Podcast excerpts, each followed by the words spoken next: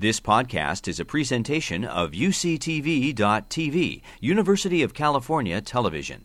Like what you learn, help others discover UCTV podcasts by leaving a comment or rating in iTunes. Thank you for coming this afternoon. My name is Paula Varsano, and I'm a professor of East Asian Languages and Cultures and the chair of the Foerster Committee, Foerster Lectures Committee. We, along with the Graduate Council, are very, very happy to present V.S. Ramachandran, this year's speaker in the Foerster, Foerster Lecture Series. I'm also very pleased to tell you a bit about how the endowment supporting the Foerster Lectures on the immortality of the soul came to UC Berkeley. It's actually a story that really exemplifies the ways in which this campus is linked to the history of California and, in particular, to the Bay Area. In 1928, Miss Edith Zweibrück established the Foerster Lectureship to honor the memory of Agnes A. Foerster and her husband, Constantine E. Foerster. Edith was a public school teacher for many years in San Francisco, and the teaching profession, in her eyes, was the perfect opportunity to develop a true knowledge and love of the spiritual values of life in the young minds entrusted to her care. Edith's beloved sister, Agnes A. Foerster, shared her high ideals and her hopes, as did Agnes's husband, Constantine. A lawyer by professor, by profession, I'm the professor, lawyer by profession, he was a man of high intellectual achievement and of rare personal charm. Although he passed away at the age of 37, he had achieved an enviable place in, at the San Francisco Bar as one of its most highly respected members. For several years prior to his death, Foerster was a law partner of none other than Alexander F. Morrison, one of the most prominent of San Francisco attorneys for whom our Morrison Memorial Library is named. In her last days, Miss Edith Zweibrück expressed her deep and abiding interest in the spiritual life by creating this lecture series on the subject of the immortality of the soul. She believed that through the medium of great universities and the words of scholarly lecturers, she might shed new light upon a subject that has interested the world for centuries. So we have to thank Edith Zweibrück. And now about our lecturer. Sometimes the best way to characterize a person is to consider what kinds of questions he or she likes to ask. And here's a question that is always being asked in various ways by our speaker. And I quote him here How can a three pound mass of jelly that you can hold in the palm of your hand imagine angels, contemplate the meaning of infinity, and even question its own place in the cosmos? Now, what kind of person can ask this question in a way that doesn't sound rhetorical? Poets can do that. And Dr. V.S. Ramachandran is indeed a poet of sorts. Officially, however, he serves as the director of the Center for Brain and Cognition and is a distinguished professor at the University of California, San Diego, as well as an adjunct professor of biology at the Salk Institute. He has also been called the Marco Polo of neuroscience by Richard Dawkins and the modern Paul Broca by Eric Kandel.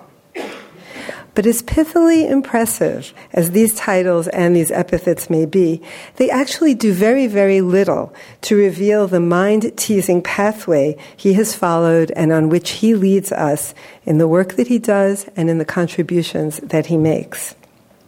Dr. Ramachandran is renowned for his ongoing inquiry into the field of cognitive neuroscience, that is, the intersection of neurology and perceptual psychology. To steal a few words from the title of one of his books, he is actually a neuroscientist on a quest for what makes us human. Building on his early work on visual perception, Ramachandran has led pioneering experiments in behavioral neurology, taking cues from malfunctions in perception, including phantom limbs, synesthesia, and xenomelia, to delve into the unique ways in which the human brain forms and deforms the workings of mind. Lay people are perhaps most familiar with his controversial assertion of mirror neurons as playing a central role in the unique evolution of humans. His approach to neurology has been to revisit classic syndromes, bring them to the lab, determine their broader significance, and devise new treatments where possible. Of course, Ramachandran, many of you know, is a very prolific author, and he's published over 180 papers in scientific journals, five of which were, um, were invited review articles for Scientific American. He's the co author with Sandra Blakeslee of Phantoms in the Brain, 1999, which has been translated into nine languages and formed the basis for a PBS special. His BBC Reith lectures were published in 2003 in a volume titled The Emerging Mind and were dubbed by the Nobel laureate David Hubel as bold, irreverent, original, and ingenious. His latest book, a New York Times bestseller, is The Telltale Brain. After training as a physician in Stanley Medical College in Madras, India, Ramachandran obtained a PhD from Trinity College and the University of Cambridge. He's an honorary fellow of the Royal College of Physicians, London, and the recipient of two honorary doctorates. Ramachandran has received many accolades throughout his career. He was awarded the Henry Dale Medal in 2005 and was elected to an honorary life membership to the Royal Institution of Great Britain. The President of India conferred on him the highest uh, honorific title in India, Padma Bhushan, in 2007. And besides the BBC Reith lectures he delivered in the UK, he also gave the Gifford lectures in Scotland. Time magazine named him one of the most influential people in the world in their 2011 Time 100. Finally, before I cede the stage to Dr. Ramachandran, I would like to leave you with a few words by Ted Kooser, U.S. Poet Laureate from 2004 to 2006, who also asks, What makes us human? He words it differently, though, and much more mournfully than our speaker does. Here we will not find the mind's brain imagining angels or contemplating the meaning of infinity. In the closing lines of Kooser's poem, In the Hall of Bones, after cataloging the array of skeletons that he found in what seems to be a natural history museum, he writes these words And then here's man, all matchsticks, wooden spoons, and tongue depressors wired together, a rack supporting a leaky jug of lust and worry. Of all the skeletons assembled here, this is the only one in which once throbbed a heart made sad by brooding on its shadow. It's my pleasure to welcome Dr. Ramachandran to Berkeley.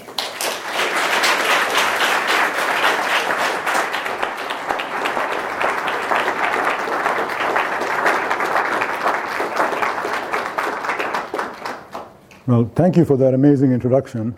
I'm delighted to be here and honored to be invited by the committee to give this lecture, Foerster lecture. And when the committee first phoned me up about this and said how to talk about the soul, immortality of the soul, I said, well, that's easy. I'd be happy to do it. and then I did a double take and I realized what I was getting into. But then fortunately they reassured me that in fact it doesn't have to be anything directly related to the soul, but so long as it's tangentially relevant, which means essentially all phenomena in the universe. So I'm going to approach the problem of soul, not so much the soul, but the self. It's after all the immortality of the self that we're all concerned about. We call it the soul. And I'm going to use two approaches, mainly one approach, but I'm not, I'm not going to deal with the metaphysical question of soul, which is extensively dealt with in Indian philosophy and in uh, Western philosophy as well. But if you sort of pause and introspect on the self, there are many attributes. It's kind of common sense, but roughly speaking, is embodiment. One of the most obvious aspects of the self is it's you're anchored in one body. I'm not anchored in Charlie's body. I'm right here. But we'll call that into question in a minute. Then there's a sense of continuity in space and time. You all have a calendar. A sense of agency, sometimes called free will. Sense of unity and coherence, despite a diverse diversity of sense impressions and memories over a lifetime. You feel like one person. I'm one guy, one, one name, one bank account one spouse, so on and so forth. Then the sense of privacy and individuality, and then finally, most mysterious of all, self awareness. Self that is not aware of itself is almost like an oxymoron. So, this curious recursive quality to it, which is hard to come to grips with. I'm not going to talk about all these attributes of self, it'll take a whole week, but let's talk about embodiment and partly about privacy. And from the point of view of cognitive neuroscience and neurology. And the way we deal with this, the way we study this, is by um, looking at patients.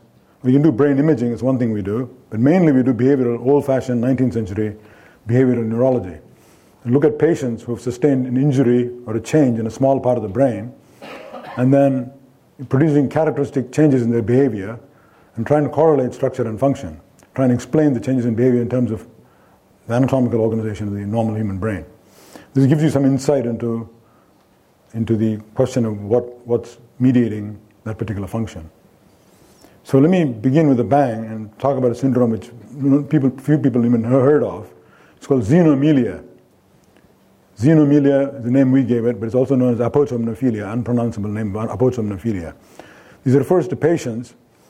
I'll mention one example, striking example, of a dean of an engineering school who came to see me at the age of 70. He just retired. He was 70 years old. And he had harbored his entire, through his entire life, he had harbored a secret urge, as he described it, to amputate his own healthy arm, going back as far back in childhood as he can, remember.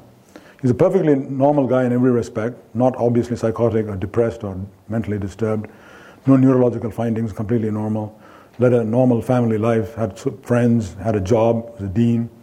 Everything seemed normal except for this one peculiarity that he had this urge. And by the way, then I discovered that many of these people, it's not just, it's not that rare, it is rare, but it's not that rare. And about one third of them to half of them go and get it amputated. So it's not some mild obsession which these people have. It has serious clinical consequences, the loss of a limb. So then I said, why do you come to see me? Do you want, to, do you want, want us to treat you or cure you? He said, no, I, I enjoy it. I don't want it to be cured. Oh, I want you to remove the arm. Give me a letter so I can go get it removed. And I can't do it here in this country. I go to Mexico across the border. It's illegal to get a healthy limb amputated. I'm not making this up, is what he said. Later I checked on this and it's true, you can get it amputated in, in Mexico and in Canada, but you can't do it here. So many people, many patients travel north or south to get it amputated. And what would cause this? The first thing I asked him was, one of the things you learn in clinical medicine is first talk to the guy. You know, 90% of the time you can figure out what's going on in his, in his brain by just talking to him. You don't need to do brain imaging. You don't need to do even clinical testing. I said, what's going on? What, you feel like this arm doesn't belong to you? He said, no, no, no, it's the opposite. It feels like it over belongs to me. It's intrusive. It's intruding itself on me. And I want it removed. Right? And I said, okay. And I started thinking about this, and I said, well, maybe what's gone wrong is if you look at the surface of the brain, that's the somatosensory cortex or S1. It's got the Penfield map of the body surface. The entire surface of the body body skin surface is mapped onto the postcentral. There's a vertical cleft going down the side of the brain called the central sulcus. Behind that cleft, there's a vertical strip of cortex, is shown in brown there. So that'd be the left hemisphere. If you want to touch my right side, because the postcentral gyrus is my left hemisphere. There's a complete map of the body surface on that postcentral gyrus there. That map is shown in the next slide. Many of you may have seen this before. It's got some peculiar features which I'll come back to. But I said, well, maybe in this guy, you know, it's a very naive phrenological hunch. Maybe in this guy, that part of the brain is missing. The hand is not there. We don't know how much of this map is present, the scaffolding is present at birth, and how much of it is shaped by experience. And I'm going to talk about that in about in a few minutes. But for now, let's assume it's, it's hardwired partly. Maybe maybe it's congenitally missing the arm, and therefore he feels it's alien, it's alien or it doesn't belong to him. So we did the obvious experiment of galvanic skin response poked him with a needle gently at different parts of the body and obtain electrical skin conduction responses. And we thought we would find no responses. So one of the things that clued us in to this as being a neurological rather than a psychological disorder, if you ask him where do you want it amputated, he'll take a felt pen and he'll draw an exact line just above the elbow or below the elbow or just above the hand. Very precise line, often an irregular line, sloping line. And then you let him go home. Don't tell him you're going to retest him, but bring him back after six months. He'll draw exactly the same line unless he's being deliberately deceptive, gone and memorized it. It's very unlikely he's doing this. So this suggests that why would the precise line matter? With some vague inclination to the arm removed, why would the precise line matter? In fact, there are many psychological theories of this. One psychiatric theory holds that it's a cry for attention. That's why they want their arm removed. But why arm? And why not remove the nose or the ear or something like that? Why, why, why the arm always or the leg? Right? Seems pretty drastic way of getting attention. Another theory, believe it or not, is a Freudian theory. The guy wants his arm removed in order to create an amputation stump that resembles a giant penis. I'm not making this up, you can see this in the literature. So we thought we'd come up with a neurological, phrenological theory of what's going on, but then we drew the line with the felt tip, poked him with a needle at different parts of the body see, to see if the galvanic skin response was normal below the line as opposed to above the line. We expected diminished galvanic skin response below the line because that, that, that part of the arm is not represented in the brain, according to our theory. Well, we found the opposite, as often happens in science. We found below the line there's a huge galvanic skin response above the line is perfectly normal as you would expect. Is that clear? Okay, if you poke somebody with a needle, the message goes to the to S1, of course, and S2, the somatic representation of the body, but also goes to an area called the insular cortex. And from there, it gets sent to the anterior cingulate. And from the messages cascade down the sympathetic nervous system, producing sympathetic arousal to the pain. And then this manifests as, as a change in sweating of the skin, which in turn can be measured as a change in skin resistance. You put two electrodes in the palm, when I scare you with a needle or scare you with a lion, you start sweating. And this, registers as a fall in the skin resistance. It's the basis of lie detecting test. Any anxiety, any panic would register this. So clearly, he was registering a higher response to, to the alienated part of the limb than to the part, the, the normal part. It's the opposite of what we predicted. But hang on a second. So we said, well, basic early theory was wrong. So what's going on here? So then we resorted to brain imaging I don't have any pictures to show you, but basically what we found was this map was normal, and S1, the one I just showed you, S1 map is normal. S2, which represents joints, muscles, and uh, light touch, that was also normal. So we said, what, what's going on here? Everything's normal. Then we went to the superior parietal lobule, SPL, or there where 4 is. Superior parietal lobule is where you create a polysensory representation of your body image. You close your eyes, you get a vivid impression of your own body, inhabiting your own body, your movements of your arms and legs and all that. In that sense, we call body image by Henry Head and Lord Russell Brain, two real neurologists, by the way, uh, who called this the body image. And that combined sensations from hearing, touch, and vision is in the superior parietal lobule. In that map, there is no response from the missing from the hand. So that map was abnormal. There was no, there was a hole, to put it crudely, corresponding to the, to the hand he wanted amputated. So what's going on in this patient is the messages from the hand and arm are reaching the somatosensory cortex completely normal. So the messages, sensory signals are normal, sensory cortex is normal, S2 is normal, but they have nowhere to go to because there's a hole in that region of the brain. So this creates an abhorrence, a discrepancy between the incoming sensory input and no, place for them to go to, and the brain abhors discrepancy, that signal goes to the insula and possibly the amygdala, generating a galvanic skin response, saying, eh. Right?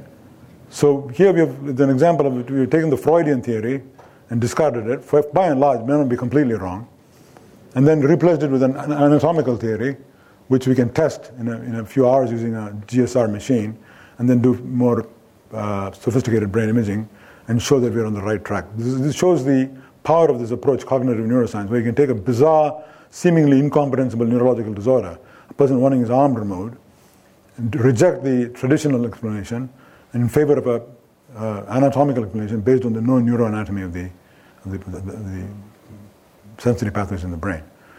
Now, can you cure the disorder? We haven't found a way of treating it yet. In fact, they don't want to be cured, as I said before.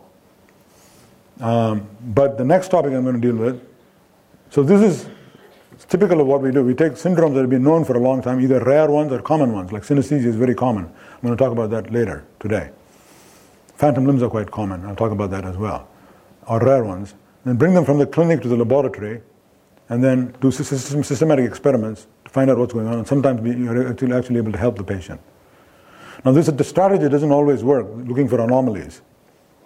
Because every now and you only hear of the success stories. Nine out of ten times it's a wild goose chase anomalies in neurology. The neurology and psychiatry full of anomalous syndromes.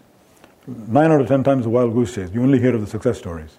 I'll give you three examples of wild goose chases, very briefly.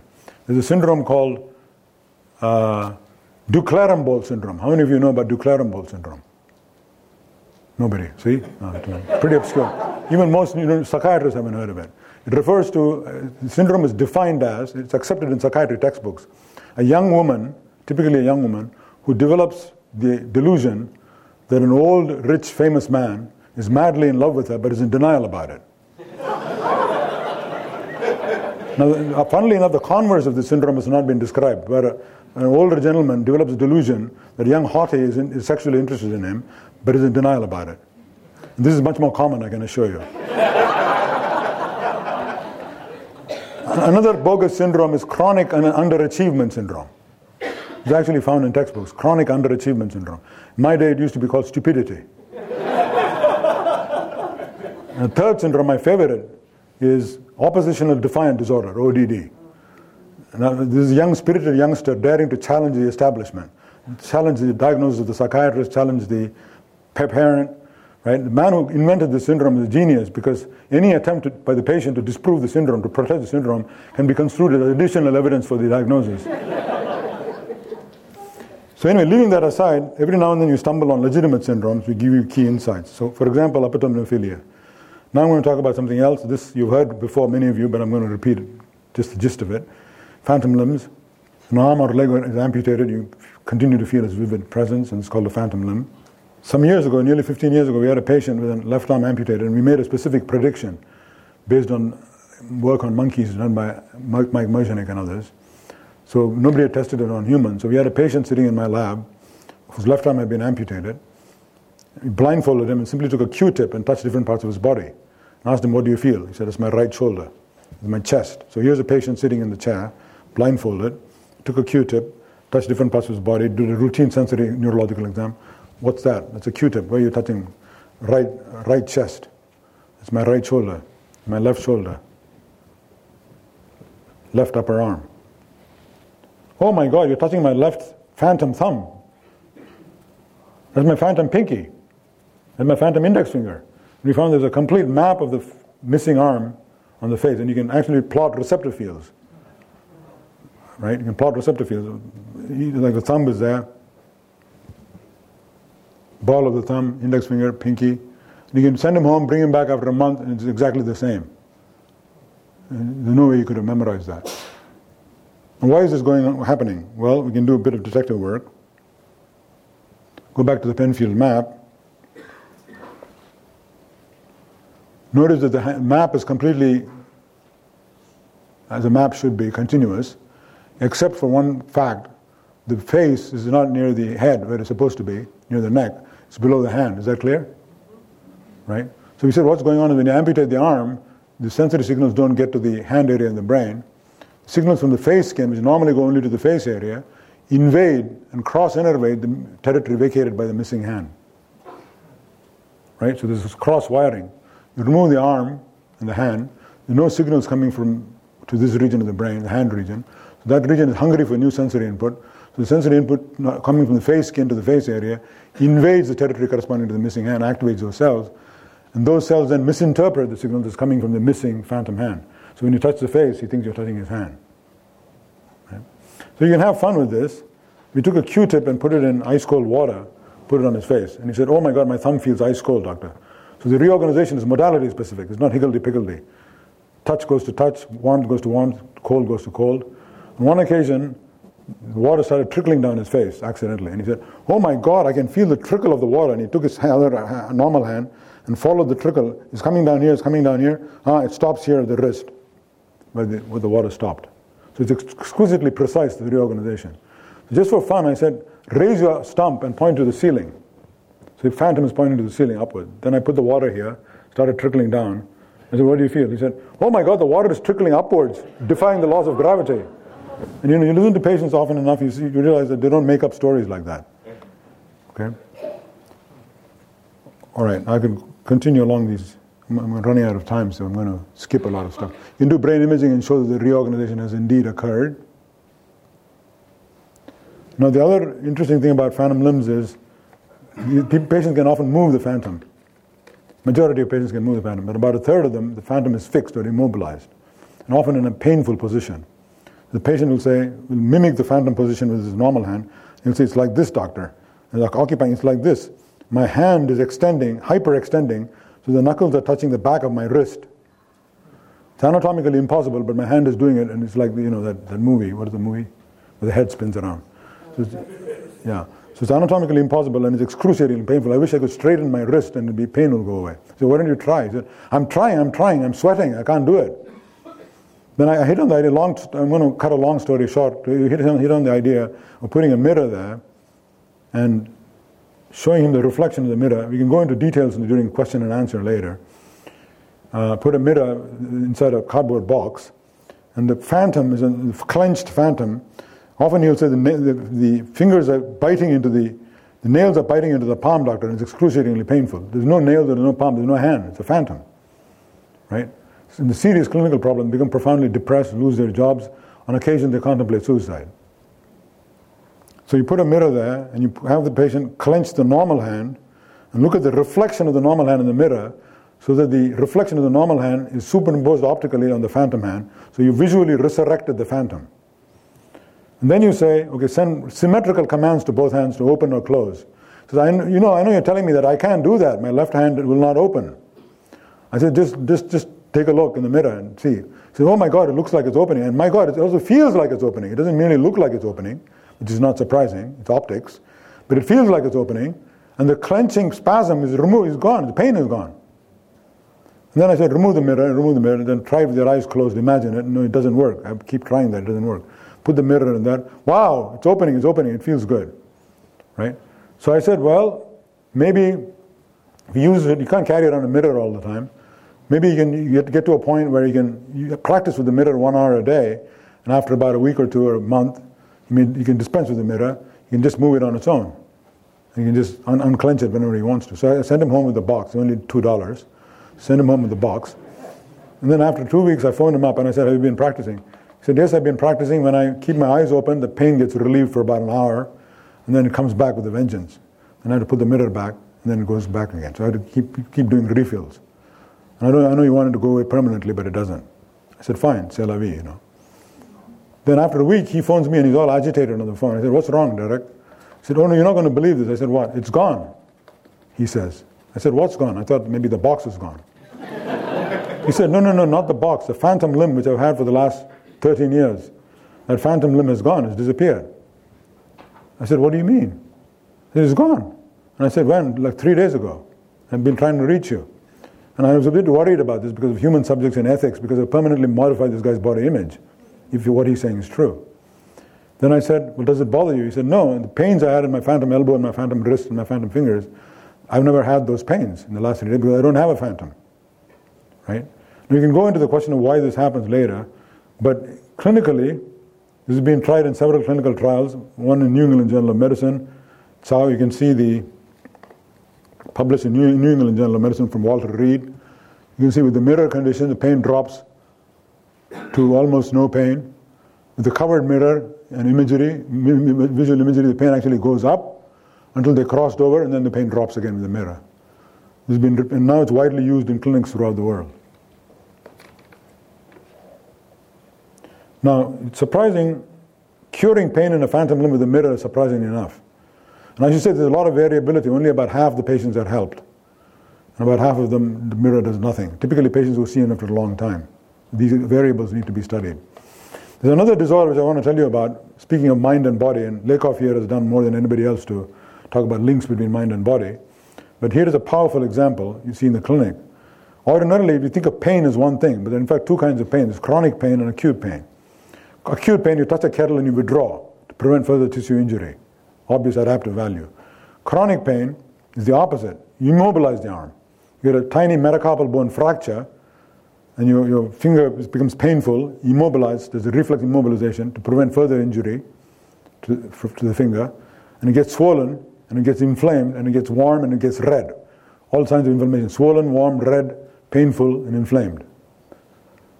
And then the bone heals after two weeks, all the changes reverse, inflammation, inflammation subsides, pain goes away, the finger starts moving again. That's normal, 99% of people. In about 1 or 2% of people, that does not happen. The, the injury heals, the bone heals in x ray, but the pain persists with vengeance. It continues to be immobilized, paralyzed. It gets swollen, it gets warm, right? Not only that, it spreads to the entire hand. Entire hand gets warm, swollen, painful, and immobilized, paralyzed. Entire arm gets paralyzed, swollen, immobilized, from the starting from the little metacarpal bone fracture. So what's going on here? I don't know. We still don't know. But one thing is the paralysis, I think, is partly due to what we call learned paralysis. Every time he t- attempted to move the finger, move the arm, the brain was sending him, was sending him a signal, ouch, it's painful, stop moving it. So there's a Hebbian link between the very attempt to move the hand and the excruciating pain. So the brain just gives up and says, stop moving your hand. So you get this pseudo paralysis arising from punishment. So we said, how do you cure this? Well, let's put a mirror here, of course, and, and put the other hand there, and then send symmetrical command. He's going to get visual illusion that the paralyzed, swollen, painful hand is actually moving with impunity. He's not actually moving it. It's an optical twin that's moving. He's seeing the reflection of the normal hand moving. But will that unlearn the learned pain phenomenon? Well, this is a wild hunch, even by my standards. And we are setting up to do it. Fortunately, another group did it Halligan and Marshall and Wall in, in, in, uh, in England. And they, that shows you an example of RSD.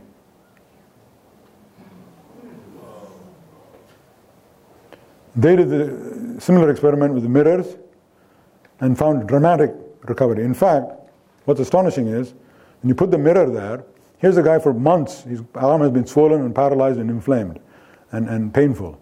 He moves a normal hand. In a few minutes, the inflammation starts, not only the pain, but the mobility returns, and the swelling starts subsiding, and the temperature starts falling. You can't fake a fall in temperature, right? So that convinced me that it was real.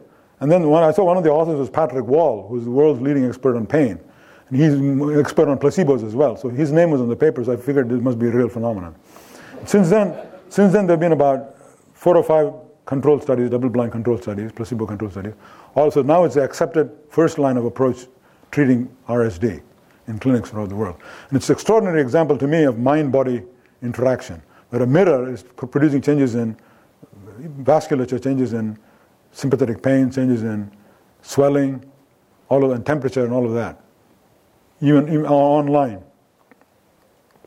It's also being used for stroke, by the way, now, mirror rehab, and also for neglect, which I won't go into now because of lack of time. Now, just when I thought I'd, I'm done with phantom limbs, I came across another phenomenon. I started reading Rizzolatti's work on mirror neurons. Uh, I speculated on this, and uh, I jumped off my seat when I first heard the talk. Everybody here knows about mirror neurons, especially here in Berkeley. Uh, the, neurons in the front of the brain, prefrontal cortex, roughly homologous to Broca's area, F5.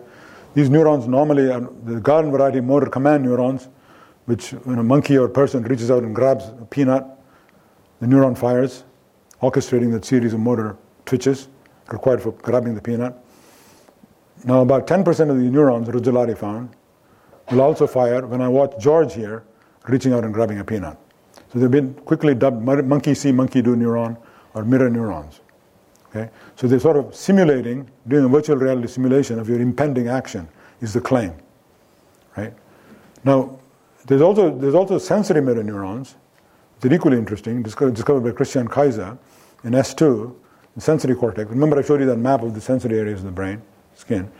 Okay, when you, touch my left hand, right somatosensory cortex S1 and S2 cells are activated, and there's a map. This has been known for a long time since Lord Adrian, goes back 7,500 years. Now, a subset of these neurons, about 10% of them, will react to my watching George's thumb being touched. Now, so this is very interesting because we can call them empathy neurons because the neuron is really saying, is effectively saying, what's happening to George is similar to what would happen to you if your thumb were touched. So empathize with George. You know what it's like to feel his touch. Same thing with pain. If you go to the anterior cingulate, there are neurons sensitive to pain. If you poke my thumb with a needle, it goes to my anterior cingulate and I say, ouch. But if you poke George's thumb with a needle, a subset of the same neurons fire, and, and I, I can empathize with George. But here's an interesting question. Why don't I shout, shout, shout ouch when he's poked with a needle? The same neurons are firing. Why don't I withdraw my hand when, and I simply watch George's hand being poked? Right? A couple of possibilities. One possibility, obvious possibility, is I've got my normal skin, sending a veto signal saying, don't worry, you're not being actually being poked.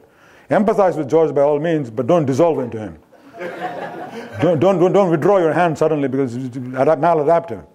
Be, be waste of time, right?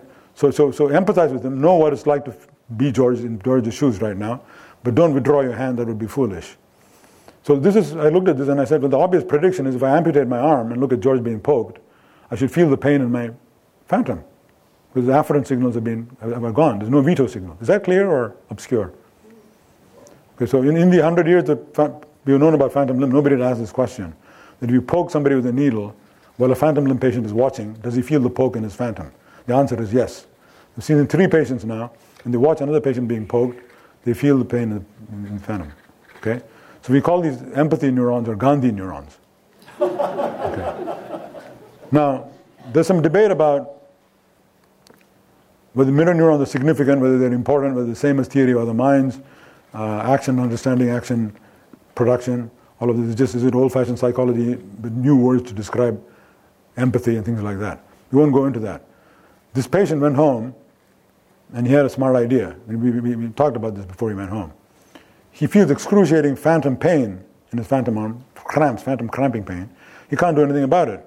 We're ready, getting ready to start him on the mirror protocol. Before that, he simply watched his wife's hand being massaged.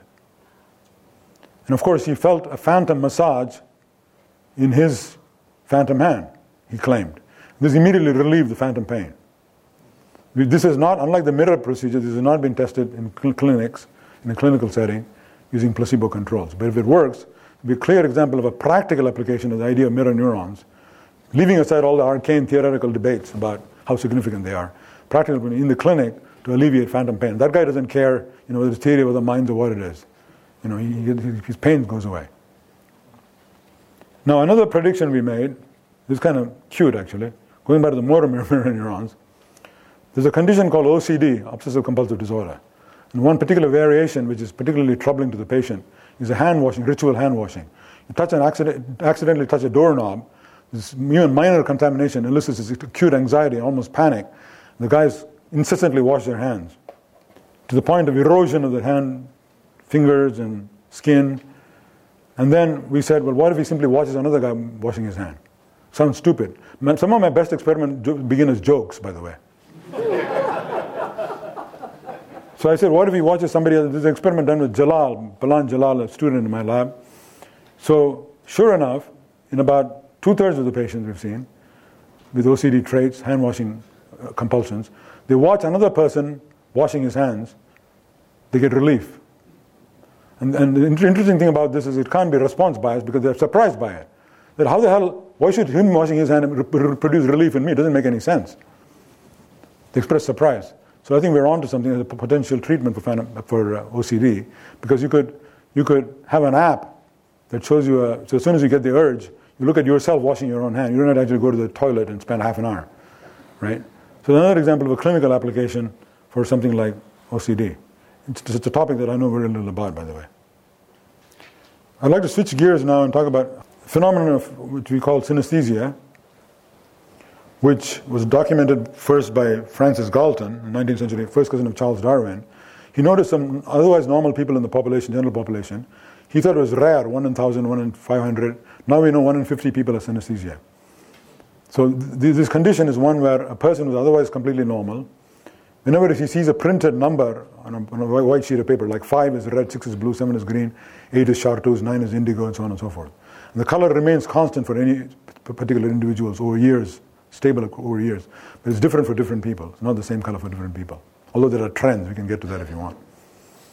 Now, since the discovery of synesthesia by Galton, there have been hundreds of case reports, but no attempt to understand what's going on in the brain or, or what causes it. And in fact, people brushed it aside. It's a classic example of an anomaly in science, a Kuhnian anomaly, which people brush under the carpet and say it doesn't make any sense. What do you mean five is red, six is blue? It doesn't make any sense.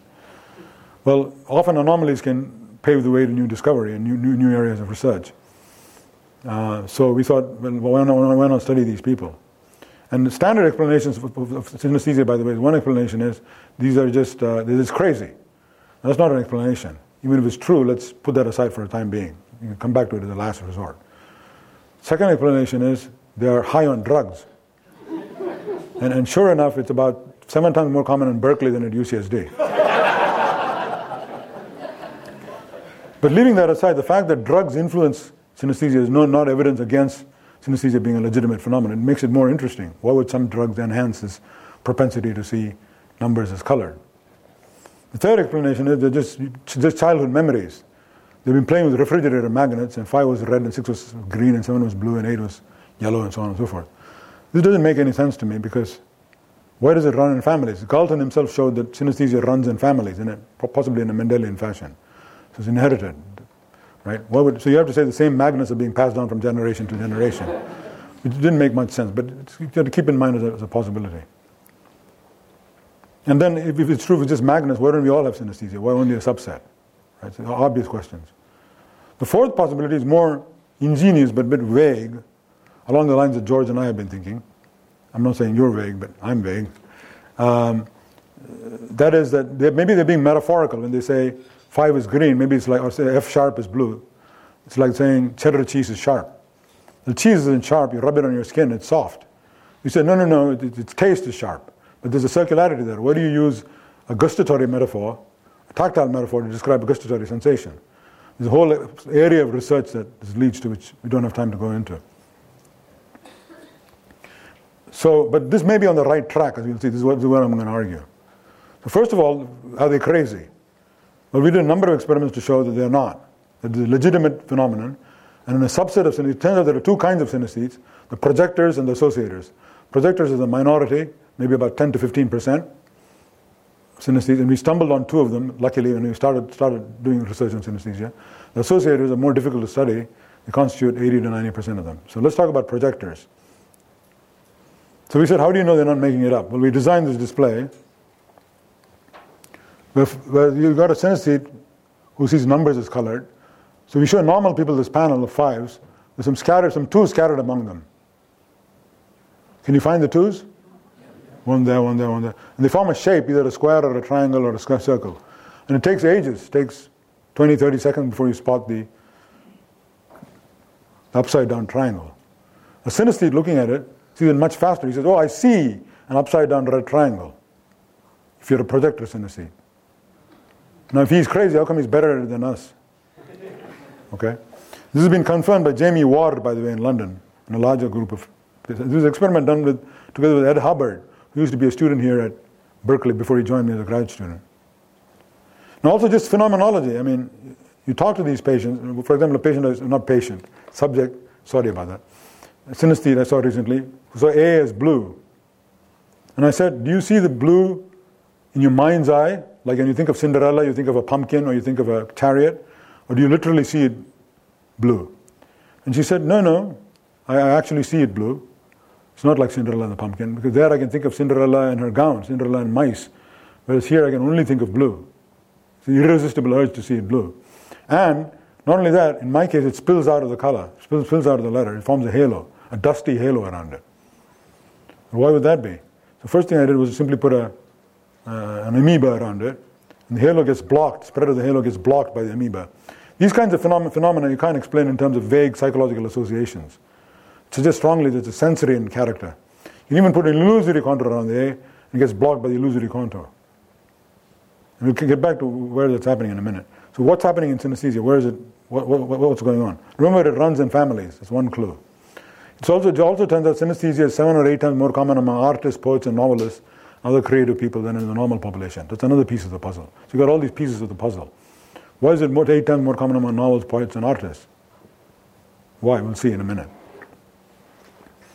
And uh, in the subset of synesthetes whom we call projectors, we stumbled on, the, the anatomy is straightforward. Ed Hubbard and I were looking at brain atlases, and we saw that the area for numbers shown in the red, discovered by Stanislas Dehaene and uh, and uh, Tim Rickard in our lab, in our center, in our department, shows where graphemes are represented, including numerals. And the p- green patch is Semir Zeki's V4. Um, he's involved in processing color. We said, what's the likelihood the most common type of synesthesia, number color synesthesia, and these two are right next to each other in the fusiform gyrus of the brain? Well, we said it's very unlikely to be a coincidence. Maybe there is some accidental cross wiring between number and color. So every time they see a black and white number, it goes activates a number node and cross activates a color node spontaneously, so they see a particular color. Now, why would there be cross activation of this kind in these people? remember the clue comes from the fact that it runs in families. Remember that in the fetus, in early embryology and early early childhood, perhaps everything is connected to everything. That's an over, overstatement, but the tremendous redundancy of connections. And then these excess connections are pruned away by pruning genes to create the modular architecture that characterizes the adult brain, including number area and color area. So if these pruning genes are mutated, this defective pruning, then some redundant connections are going to be left behind. For example, if, if, it's, if, the, if the mutant pruning gene is selectively expressed by transcription factors in the fusiform gyrus alone, you get this quirky number color synesthesia. And what about the higher synesthetes, where it's not the just the number that produces, visual appearance of the number that produces, the so-called associators, what about them? Well, we, we did a simple experiment on these people, in the projectors. We said, we asked a very simple question, which had not been asked about synesthetes since the 100 years we've known about it, since Galton's time. Instead of showing him a 5, what do we show him a V, a Roman 5? A Ro- instead of showing him an Arabic 6 or an Arabic 7, I should call them Indian, by the way. But instead of showing an Arabic number, or if you show them a Roman 5, what do they see? Do they see a color? The answer is I've never met a synesthete who sees a color in a Roman number. So it's not the concept of the number that creates the color, it's the visual appearance, which fits the idea that the fusiform gyrus encodes the visual appearance, not the high level concept of numerosity, ordinality, cardinality, and all that good stuff. Which, which, by the way, I think happens in the angular gyrus, the vicinity, because it's been long known that the angular gyrus, the left angular gyrus is damaged. You get dyscalculias. If you ask him to add, multiply, subtract 17 from 21, he'll say, oh, it's 14. He'll glibly say it's 14 and assert that he knows it to be, knows it for certain. But that's another whole, dyscalculia is another whole lecture. Um, so I think in the low, in the, in the projector synesthetes, the cross-wiring gene is expressed here, the cross-wiring gene, so you get number color synesthesia. In the associator synesthete, it's expressed higher up, so that the idea of sequence is mapped onto higher color areas in the brain, in the color processing hierarchy. So if it's expressed higher up, I can show you a diagram later. In the vicinity of the angular gyrus, you get higher synesthetes or lower synesthetes, which would explain why some of these higher synesthetes also ex- experience not only numbers is colored, but days of the week is colored. Monday is red, Tuesday is blue, Wednesday is chartreuse, and months of the year is colored. Again, it seems completely, utterly incomprehensible. What they all have, what do they all have in common? Months of the year, days of the week, and numbers. Sequence. So I think the angular gyrus is where the action is. And now there's some research using DT imaging by Romke Holt in our lab, and uh, she's visiting our lab. She's shown that, in fact, if you do DT imaging, there's more white matter in the vicinity of the angular gyrus and associators, and in the fusiform gyrus in the, the projectors. But this is still very preliminary. I, just, I should add a note of warning. Okay, here's another fun example how we can play games with these people. How many of you can read that? Raise your hand. Very tough. Now squint your eyes. George, you can't read it yet? Remove your glasses.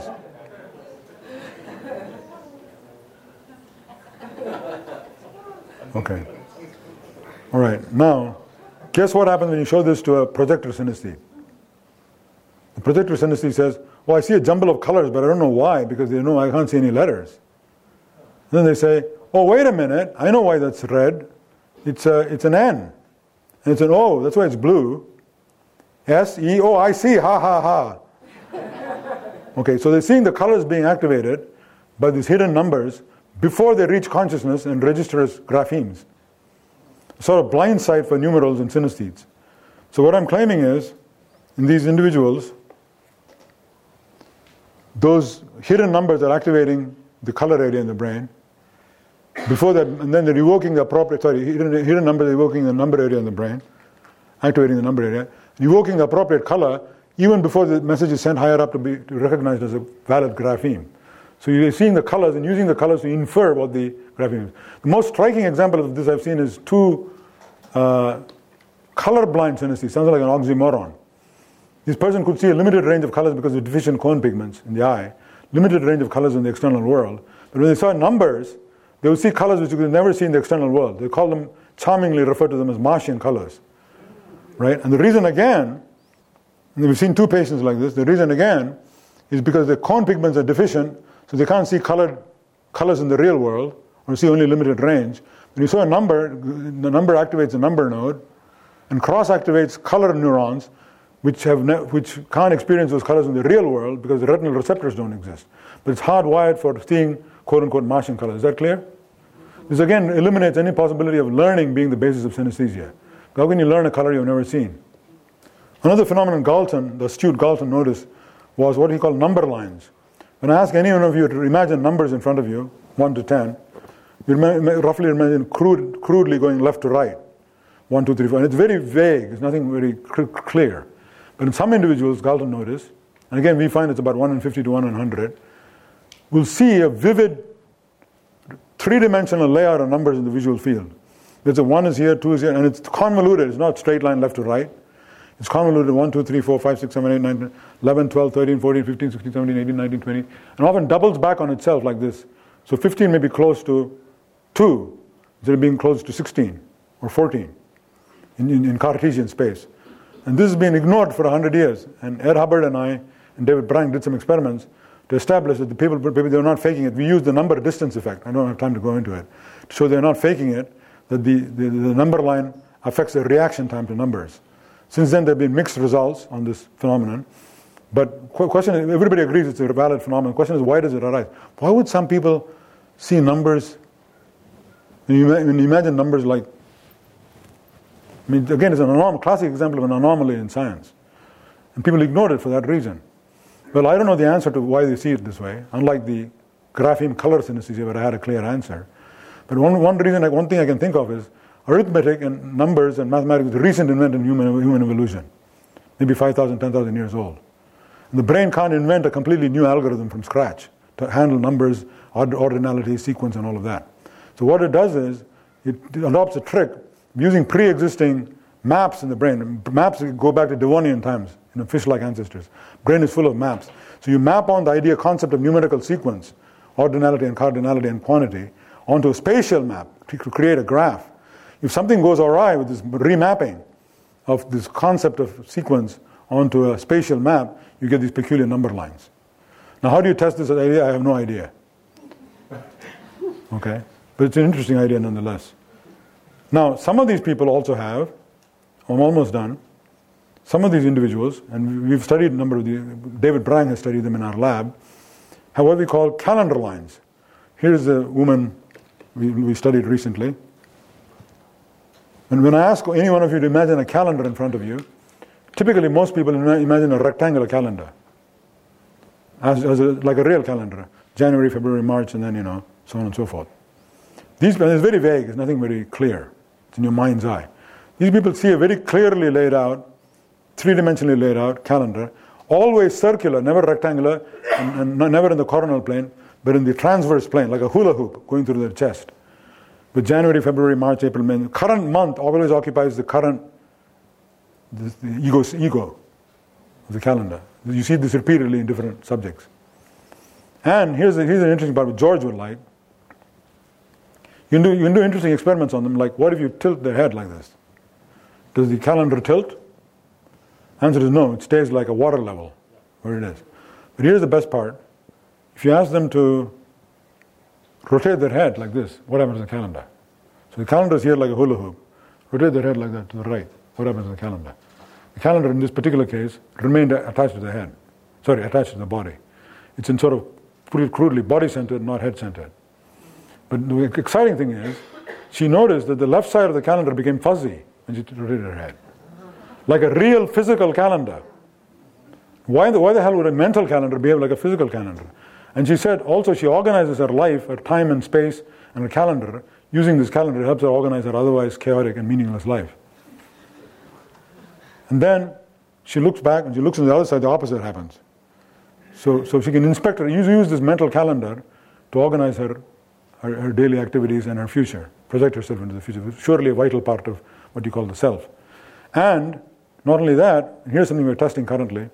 If she does this, she has memories, episodic memories events that happen in January and February become fuzzy.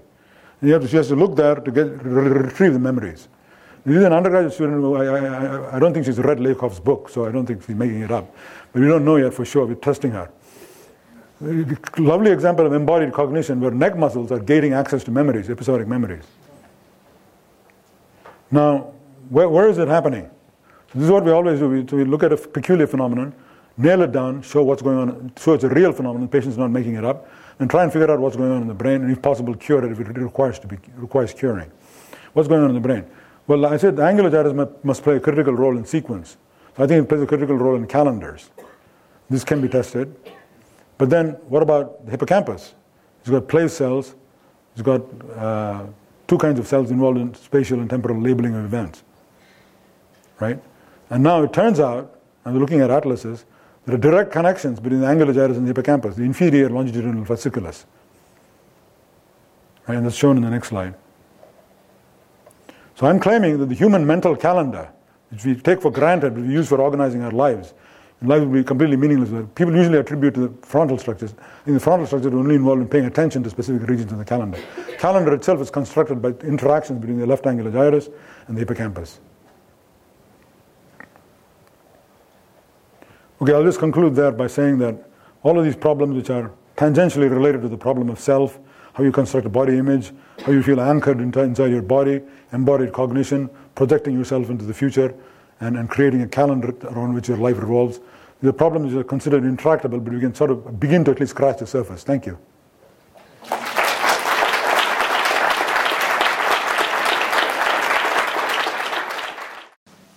Hi, um, my name is Eric. Um, so I have a question about synesthesia. Sure. Um, you mentioned that synesthesia runs in families, so there's a genetic factor. Um, in your studies, um, did you notice that the same synesthesia, the color um, color number synesthesia, is hereditary, or is it some kind of like um, is it it's different? a difficult problem statistically because the most common form is number color Ooh. or letter, letter, color, grapheme color. I think there is a tendency for the same form to be inherited, but it's not being. The only thing we know for sure is if you have one type of synesthesia, you're much more likely to have another unrelated type of synesthesia as well. Ooh. It supports my defective pruning theory. Okay. Because the same same transcription factors are expressed in two different regions in the same brain then you're going to get two unrelated types of synesthesia co-occurring more often than by chance. Are these like functional areas that are sort of um, kind of like uh, the functions kind of fused together, or? Well, to, to give you an example, the uh, number color synestheses are often the ones who have the calendar synesthesia, mm. And, and often the ones who have tone color as well. Okay. They don't always have to occur together, but often do, more, much more often than by chance. Thank you. Sure. I didn't mention about creativity, but I can get to that later. Hi, thanks for a great talk. Uh, I wanted to say something, hear a little more about the metaphorical use or the anthropomorphism involved in talking about the neurons in the brain. When you say that an area that normally corresponds to an, to an amputated limb or something, and you say it's starved for yeah, stimulation or it's or it's hungry for yeah. something like that. Sure. So, well, so what is that describing? Why would an unstimulated area in the brain care whether or not it was stimulated or not. So, so in what sense is there a causal explanation for saying rather the cross wiring sounds a little more plausible than saying, oh, it's hungry or it's starved or yeah. stimulation wants to move around? Well, I was just being loose with the terminology. Sorry. It's a legitimate question. I forget the name of that uh, syndrome where somebody wants to have an amputation. Xenomelia. Xenomelia? Yeah. Great. Um, just the question of ethics in that regard. But that, that's why it's not done yet. Well, but um, do we mutilate somebody because their heart wants to look differently? That's the kind of issue that has come up. And have you seen some advances in figuring that ethical question out? I mean, I'm interested in those issues, but it doesn't come up in our case because gotcha. the patient, no, no surgeon here will do the amputation. Got it. So they have to go, go as I said, across the border to get At least in the U.S. At least in the U.S., yeah. Thank you. Sorry. Hi. Do you have any thoughts of what is going on in uh, schizophrenia, for example? There's some broke of, of, the self is broken or something. I don't know. Maybe do you have some thoughts about it? I've thought about it, but not enough to say anything intelligent. Thanks. Thank you. uh, these unexplained thought forms like uh, synesthesia, are they evidence or maybe a feeling of uh, immortality of the soul? Of, uh, um, it's a question for George. Um, quick question. You didn't want to touch on it in this talk, but just a brief um, background from you on the the ancient civilizations of you know India, the the whole uh, you know Vedic Tantra uh, Agama uh, literature. How do you how do you connect it yourself with some of the phenomena that you've talked about today? Well, as I said, there's the metaphysical issues which have been dealt with in the Vedic literature and Upanishads and in Hebrew literature and indeed Christian literature, which I haven't touched on because I don't have any expertise in that. But I'm very interested in it, obviously. On the other hand, the self is something that I can come to grips with, at least partially. So I focus my attention on that. But um, I, I like Schrodinger's quotation from the Upanishads, where he says that the individual selves, human beings, are like windows, which let the light pass through. And there's a central light illuminating the building from inside, which is called Brahman or universal spirit or consciousness or whatever. When the individual dies, the window shuts, but the universal spirit continues shining through other windows. It's a comforting thought, but I haven't thought, I don't have any deep thoughts about it. Thank you. It's a good question, though. I wondered if you'd done any research on photophobia, uh, people's uh, feeling pain with regards Yeah, to color. I I have a couple of students who have that. We haven't, we haven't studied it. It's a fascinating question. But I, I, yeah, I can't tell you anything about it. Like whether pains. Okay. Thanks. Hi. You just briefly mentioned that you hadn't explored creativity and synesthesia. And I'm just wondering about work done on, I know with music, different composers who are very um, skilled, who have synesthesia. Yeah. They, different composers see different colors, like Scriabin and Messiaen.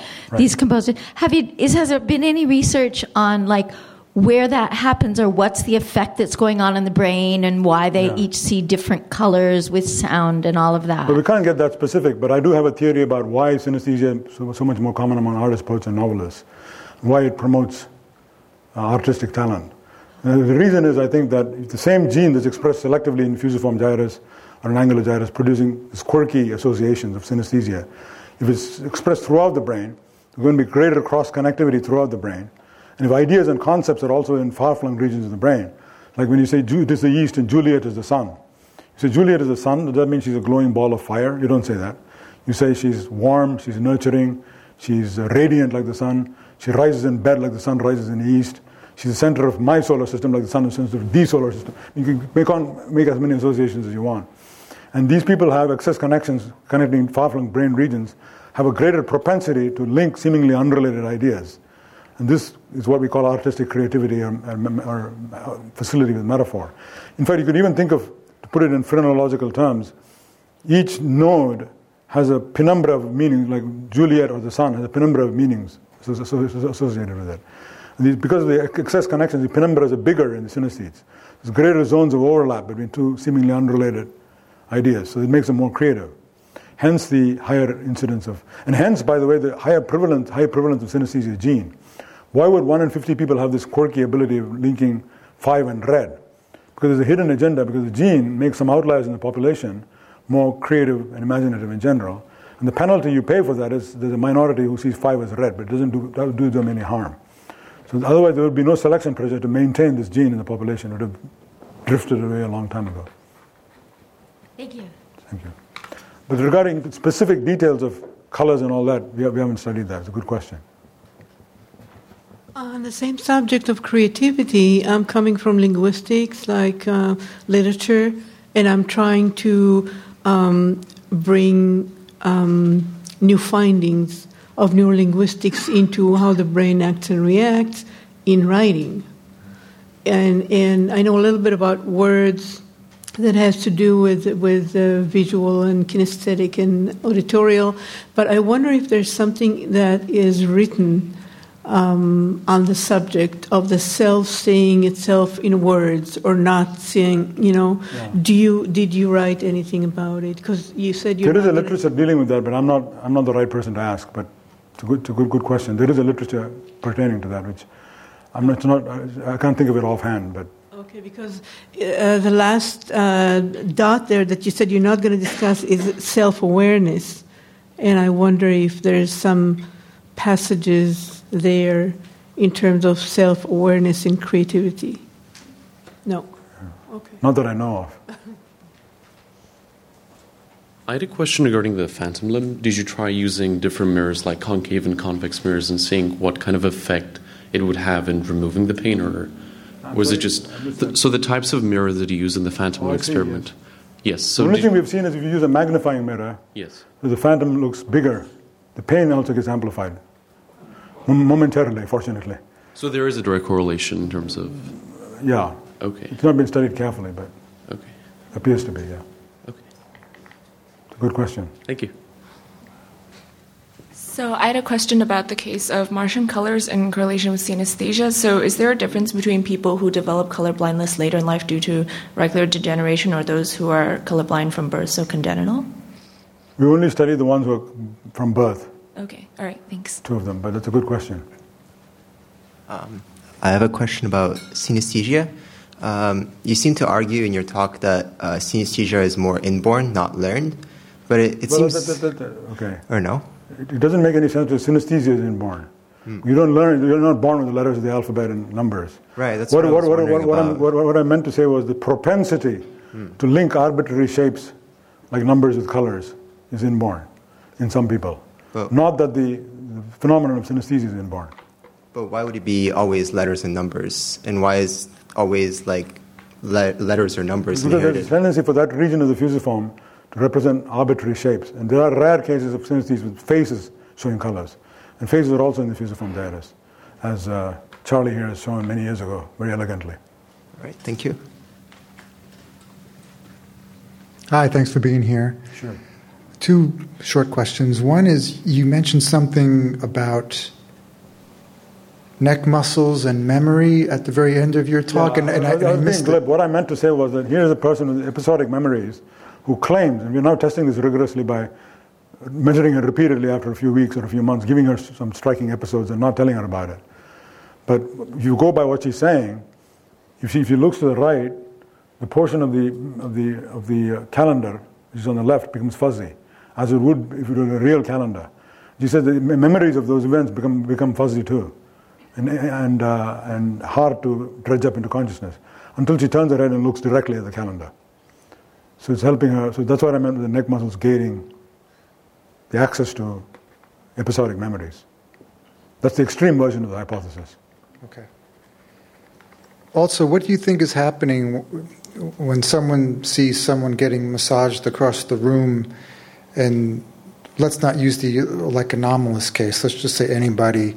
They see somebody getting massaged, and uh, can they start feeling a little bit better? Or uh, I know you haven't studied that, but Well, like, what do you think it happening? seems to me that because of your afference, you know that you're not being massaged, and that kind of silences it. So I, I doubt very much you'd experience any, any, any benefit from that. But there are a group of people who congenitally, who congenitally uh, have this phenomenon of hyperempathy. It's claimed by Sarah Blakemore.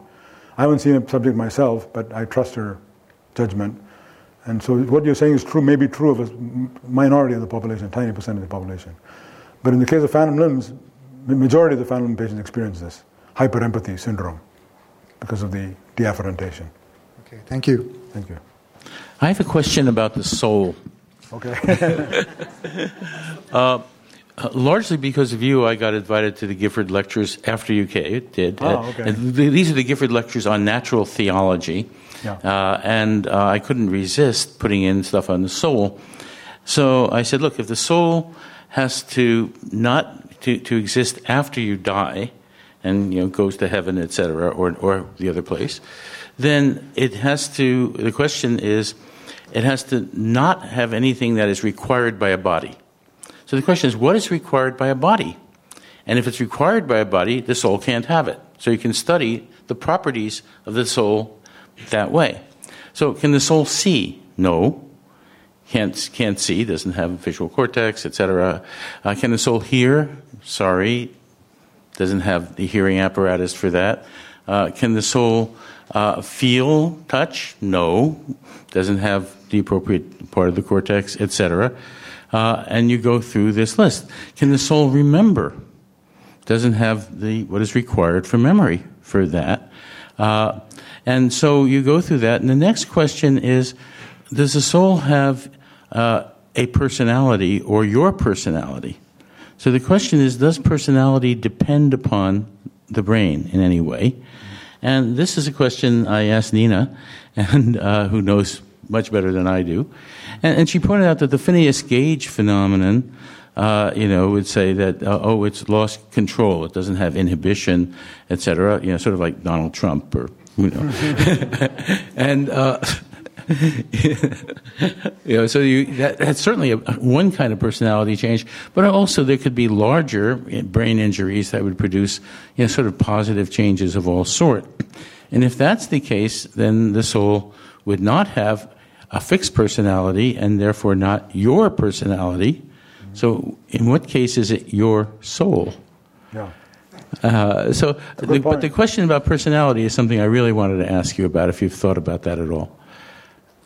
Short answer is no, I haven't. but we should we should chat at length and okay. develop the idea further. Okay, good.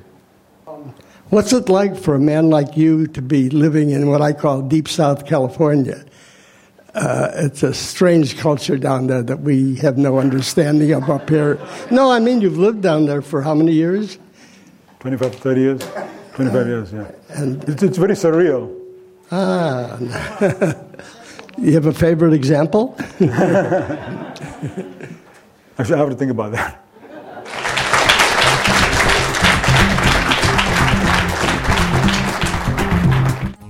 You've been listening to a podcast by University of California Television. For more information about this program or UCTV, visit us online at uctv.tv.